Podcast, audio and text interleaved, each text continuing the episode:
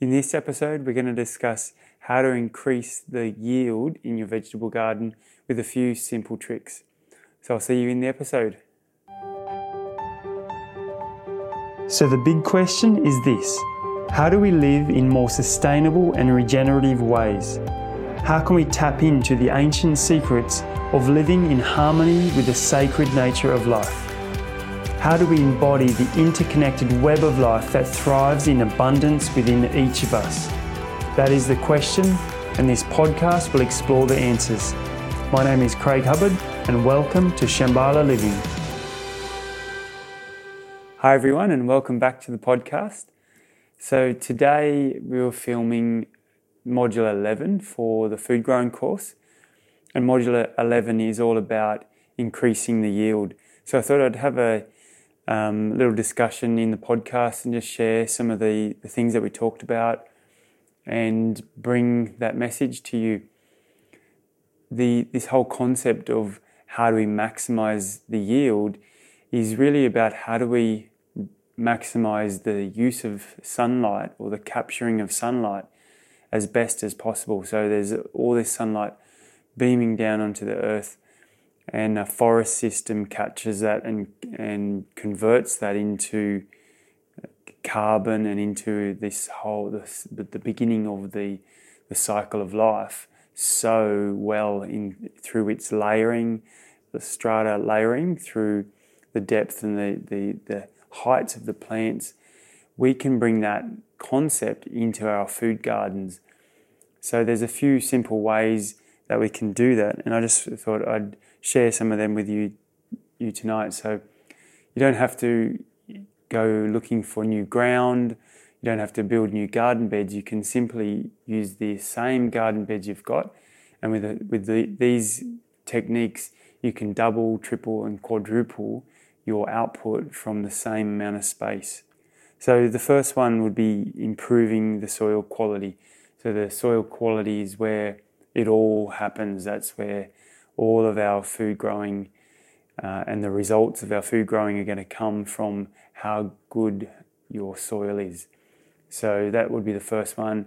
Improving that, and, and the best and easiest way is bringing compost in. So homemade compost is best. Worm farm, worm castings, our highest fertility version, and we can do that. But uh, we won't go into detail of that because that can be another another episode.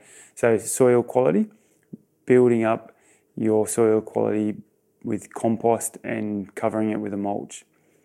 The next thing that we can do is using raised beds. So, we can bring raised beds help us to not need to dig our beds, not need to dig the soil in the ground.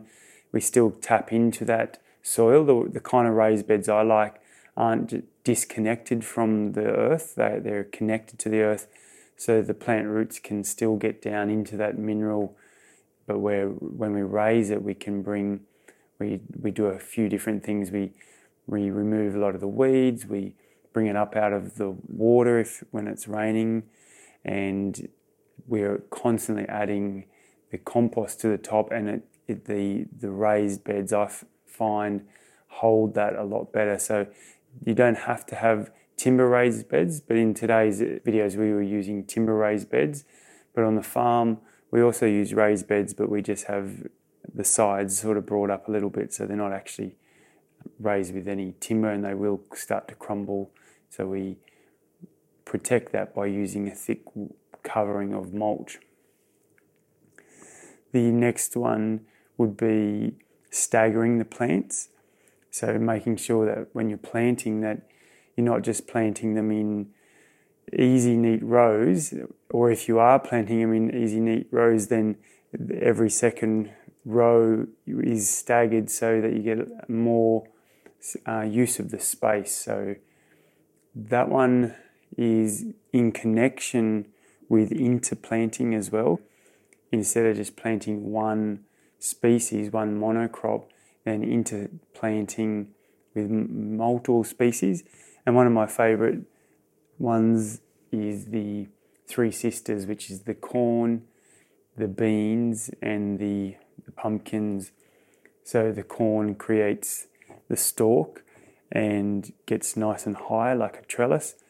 Then the bean climbs up the corn, and then the pumpkin or the vine goes on the ground and covers up. So we're getting maximum coverage of our soil, maximum amount of leaves out exposed to capture that light from the sunlight. Then there's successive planting, so planting small amounts on a regular basis, so there's a continuous supply rather than planting it all. It all blooms and then it all you've got these kind of gluts and then then nothing. Then there's stretching the growing season, so you can use a greenhouse and a little hothouse, or it just it could be a really small one as well, and also using seedlings instead of seeds. So seedlings you can look after in a greenhouse, meaning you're getting a lot more use of the actual garden space because the seedlings don't take as much room when they're in little punnets, and you can really look after them with their nutrient and then put them in the garden. You get a five or six week head start. The the one that we focused on a fair bit today was going vertical. So vertical is such a great way of taking the, the ground space, which uh, a lot of vegetables and a lot of veggie gardens are just typically using the, the flat space. And as soon as we go vertical, we start to get triple, quadruple of the sun space. That's a really great way. And, and in today's episode, we showed a few different ways of building some simple ones. Two, timber, two timber posts on either side. Today we used one version where that post uh, horizontal stretched out, and then we rinsed and connected to the upright posts, and then we run strings down from that horizontal, which is about two meters above the ground, and we run them every 100 mils, these strings vertically all the way down to the soil, and then we were pinning them into the soil with a little little peg. Then we plant our bean or our snow peas or our sugar snap peas or even our tomatoes, and they will climb up that vertical string.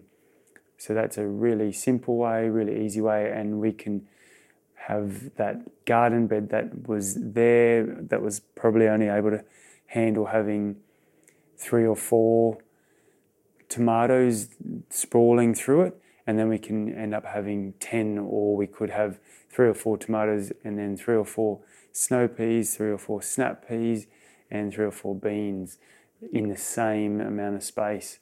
So that's the power of going vertical. And these are some of the the techniques that we're using to maximize the yield. And maximizing the yield is good, f- is a win win everywhere because if we're doing it in an organic, sustainable way, not only are we bringing more food, we're capturing more of that sunlight. We're all, every time we capture sunlight, it brought, brings in an element of carbon out of the atmosphere.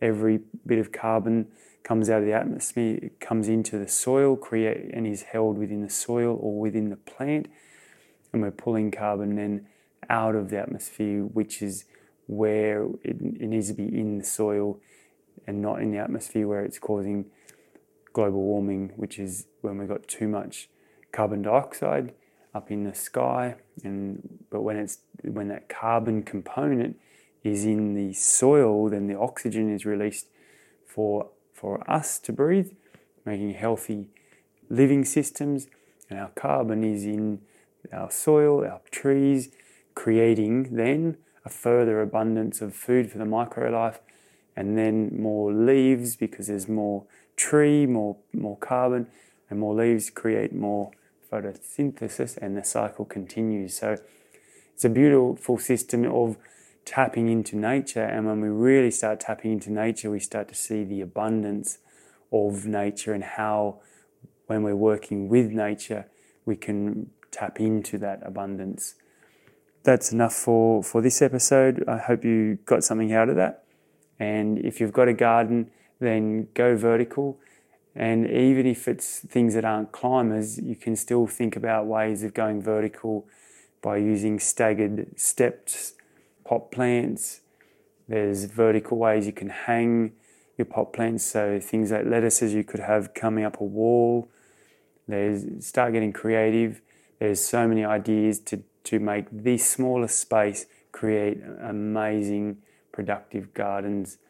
So I hope that inspires you to start a garden. If you if you haven't had any gardens, then I would suggest a little container garden, and then in that container garden you can have instead of a trellis system that is a longer trellis system, just a, a pre-made trellis that just sticks into the to the garden and it just goes vertical, little cone, and you'll be growing tomatoes, beans, snow peas in no time. So I look forward to hearing from you and hope that that does inspire you to get growing. Okay, thanks for listening, and I'll see you in the next episode. Bye for now. Hey everyone, thank you so much for listening to this episode of the Shambhala Living Podcast. If you enjoyed it, then I'd love it if you would share it with some friends and subscribe to this channel and turn on notifications so you can find out when the next podcast comes out. You can find us at Instagram at Shambhala Farm and also check out our upcoming 12 week food growing course. You can find out more details on our newsletter list or on Instagram. I'll see you on the next episode.